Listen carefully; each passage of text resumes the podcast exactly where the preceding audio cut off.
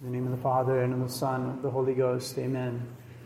My dear faithful, today's gospel is the one time in the life of our Lord where he actually manifests his glory. Our Lord possessed from the very moment of his conception, from the very moment of the incarnation, you know, that, that day when Our Lady said, Be it done unto me according to thy word, and the word was made flesh. In that moment, the first moment of the existence of our Lord's human nature, our Lord possessed in his human nature the vision of God. And when, when God willing, one, one day we, are, we go to heaven and we possess the vision of God, what will happen is, is that God will inform our soul. God, God will be so present to our soul that our soul will be glorified. We will receive glory from possessing God in our souls. And this, this glorification of the soul has an effect on the body. The body will reflect the glory of the soul. What this means is one of the things that it means, there's actually four effects, but one of the things that it means is, is the body will become bright. The body will shine with a light that is more powerful than the sun itself, is brighter than the sun itself. So, because our Lord possessed the beatific vision from the first moment of his conception, this was the glory that, that naturally suited him. This, this was the, the, the actual normal state for our Lord's body. But if you look at the life of our Lord, what you find is that he always is very modest. He's, he's always withholding, he's always hiding something of his greatness. And so there's one exception to that, and that, that is the gospel of today the transfiguration, where, where he allows this glory of his soul to be manifested in his body. But there's something extremely striking about this uh, story of the, of the transfiguration, and that is the appearance of Moses and Elias. Moses and Elias are there. Um, they, they also appear. And they're having a conversation. We think about this scene. We, are blessed with, with some snow today, so we know it, how bright snow is. I mean, the snow appeared out of nowhere this morning, but, but so this, our, our Lord is, is, is, his garments are as white as, as snow. The, the, the, his brightness is overwhelming the apostles. What is he talking to, to Moses and Elias about? He's talking about his death. Even in the midst of his glory, in, in the midst of a manifestation of his glory, where, where he, the, the, the joy that he's experiencing in, in the upper reaches of his soul uh, are manifest to everybody. He's talking with Moses and Elias about his death to come. This is not said in today's gospel, it's not in the account of St. Matthew, but it is in the account of St. Luke. There were Moses and Elias who, appearing in glory, spoke of his death, which was, he was about to fulfill in Jerusalem. And also, if you read Luke, you find that, that before our Lord went up to the mountain, he was talking to the apostles about his passion. And in today's gospel, you learn that, that when he was coming down the mountain, he was talking to the apostles about his passion. Do not tell the vision to anyone until the Son of Man has risen from the dead. And if our Lord is speaking about his passion at the time when he's most manifesting his glory during his entire life, this says to us the passion was always present to our Lord. Our Lord understood the reason for which he came on this earth. It was to die for our sins. And all throughout our life, his life, he was, he was anticipating, he was thinking about his passion. Why was it always present to our Lord? Why was he always thinking about it? Well, as I said, the, the main reason is, is because he understood that this, this was his mission. This, this was like his duty of state, his, his main duty of state, being the incarnate God, was to die. And whenever you are, are given a mission that is extremely important, you are always thinking about it until the moment that you accomplish it. You are always looking forward to that day. Okay, this is, this is the day that I, that I need to accomplish that great thing for which uh, which I've been commissioned to accomplish. We, we have to reflect sometimes of, of how it was for our Lord, where, where he was so conscious that this was his mission, and he was always thinking about the passion, thinking about the cross. He speaks about his hour. He likes to talk about his passion to the apostles. He brings it up multiple times in the gospel. But another reason why, why our Lord was, was always thinking about the cross was because of his great love for the Heavenly Father. He, he likes to talk as well about how he's come to do the will of the Father. He has a mission that's been given to him by the Father. The, the, the Father um, has said to him that, that he has to lay down his life, and he wants to do the, the will of the Father. He loves the Heavenly Father. Here's what he says in his sort of Good Shepherd sermon in John chapter 10.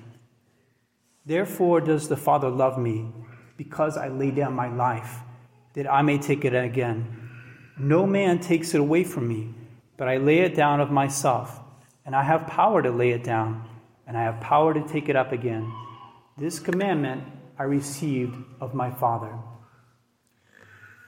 And then, of course, the, the third reason why our Lord is always, think, always thinking about the passion and longing to accomplish his passion is because of his love for us.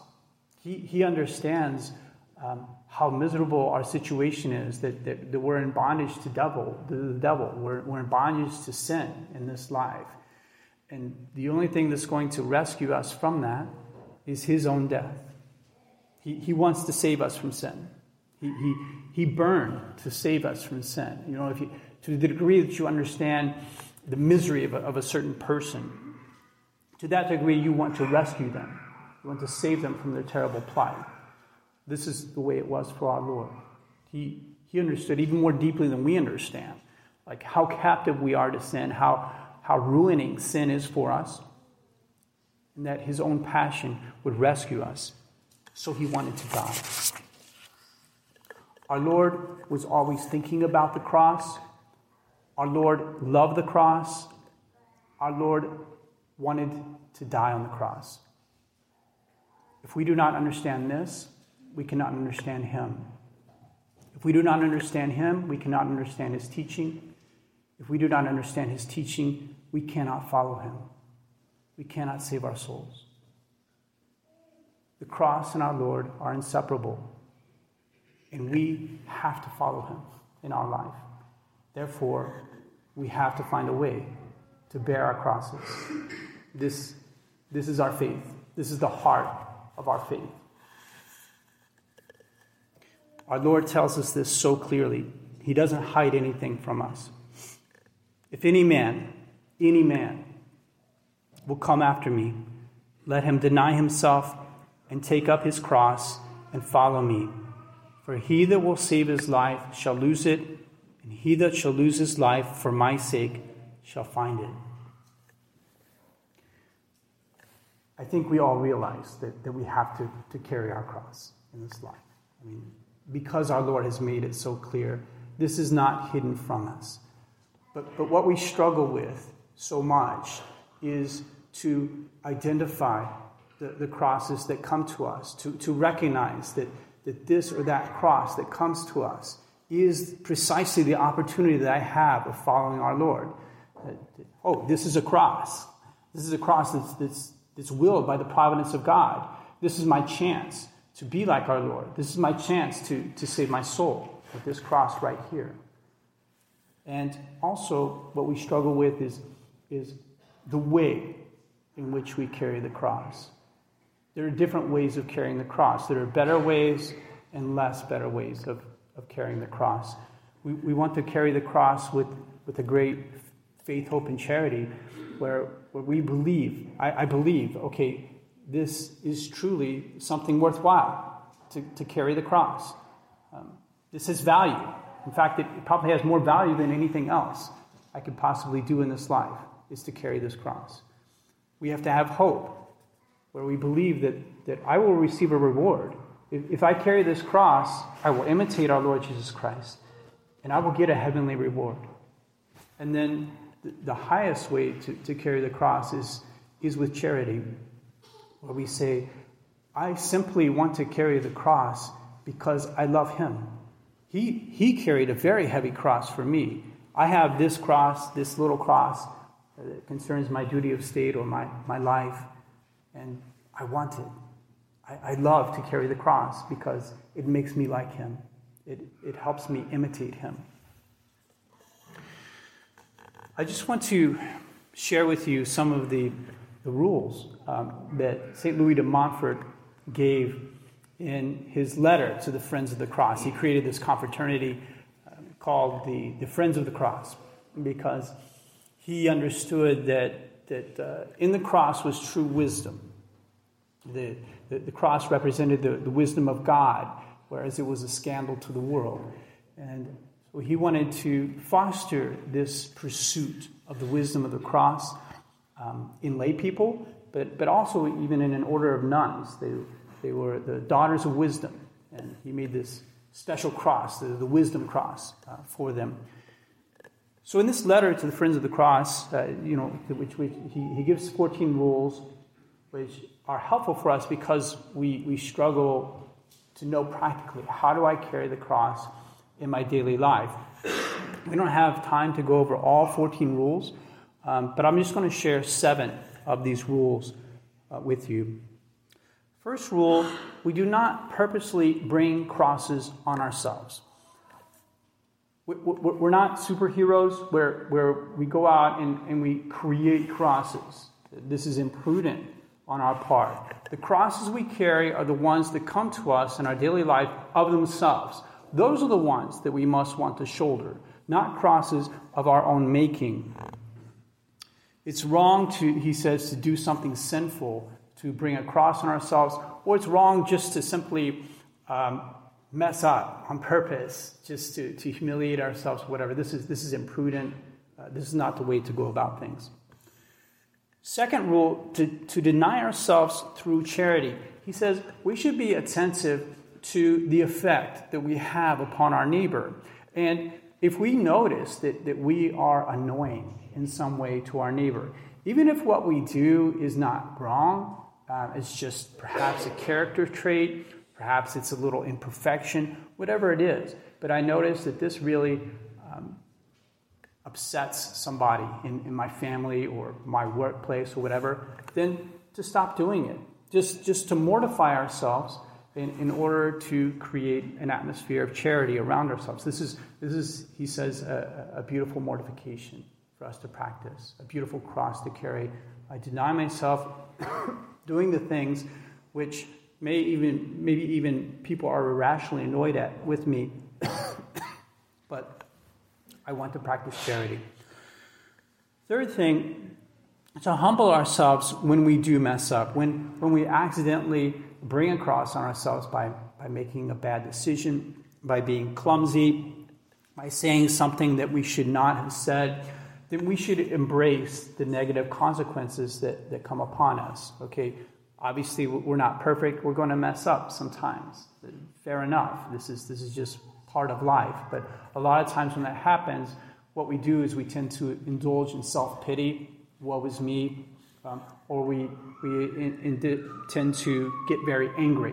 We get really upset at ourselves, or we get really upset at, at others because we're humiliated.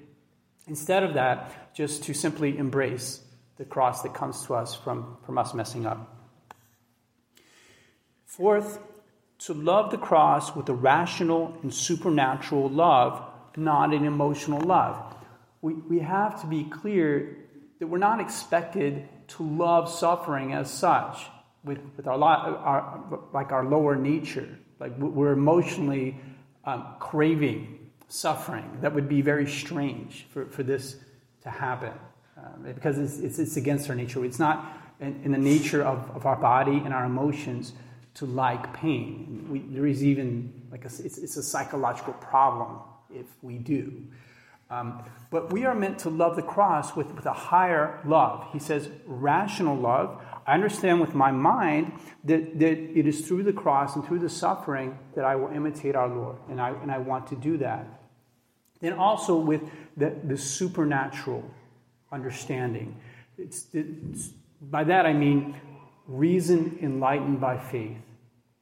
I, I understand that, that, this is the way to uh, basically increase in perfection, to become holier, to gain, to earn heaven, and so on.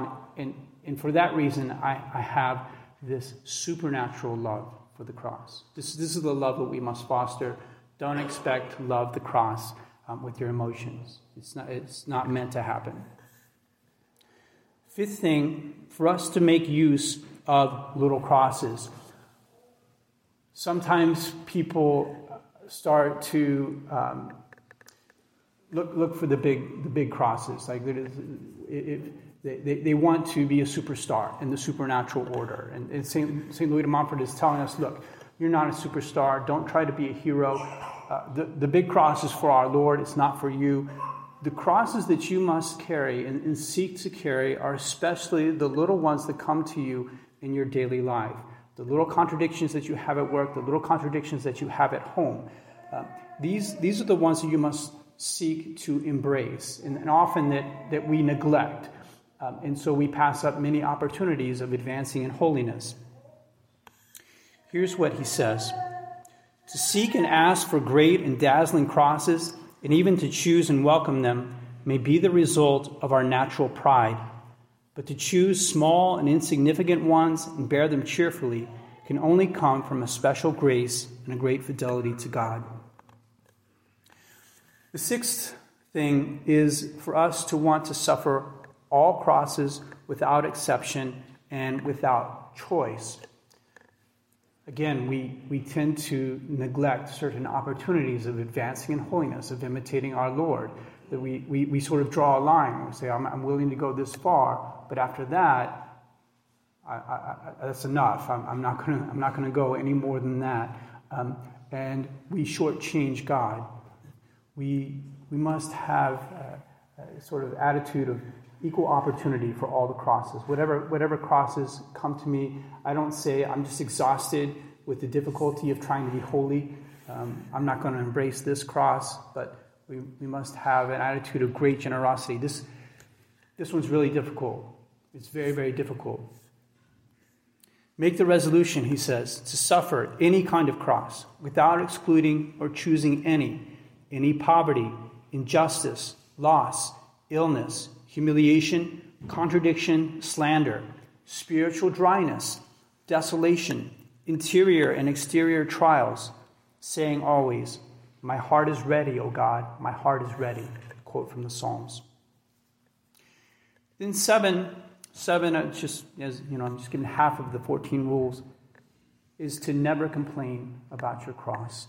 Um, whatever it is that, that may be afflicting you, simply to take it in silence, to, to bear it silently. Again, uh, much harder than perhaps it seems. It's really difficult to carry out in practice. So, my dear faithful, this, this life is a time for us to love and to imitate our Lord. He has gone before us, um, embracing an enormous amount of suffering in his own life and and manifesting a great love of that suffering because it's what saves our souls. There are many crosses that we pass up each day, many crosses that, that would lead us not only to a greater holiness, but even to a greater happiness and joy in this life. If you want to know why the saints, the authentic saints, are always so joyful, because they found a way to, to love the cross. If you, can, if you can love the cross, if you can love your life, even when it's most difficult, then you will always be happy in your life, and you will certainly be happy um, for all eternity. So let us have this holy ambition to carry the cross each day of our life, and especially during this time of Lent. In the name of the Father, and of the Son, and of the Holy Ghost. Amen.